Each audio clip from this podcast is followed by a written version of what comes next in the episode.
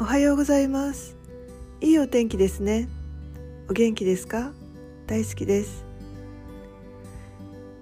人との約束は守らないと信頼を失いますね。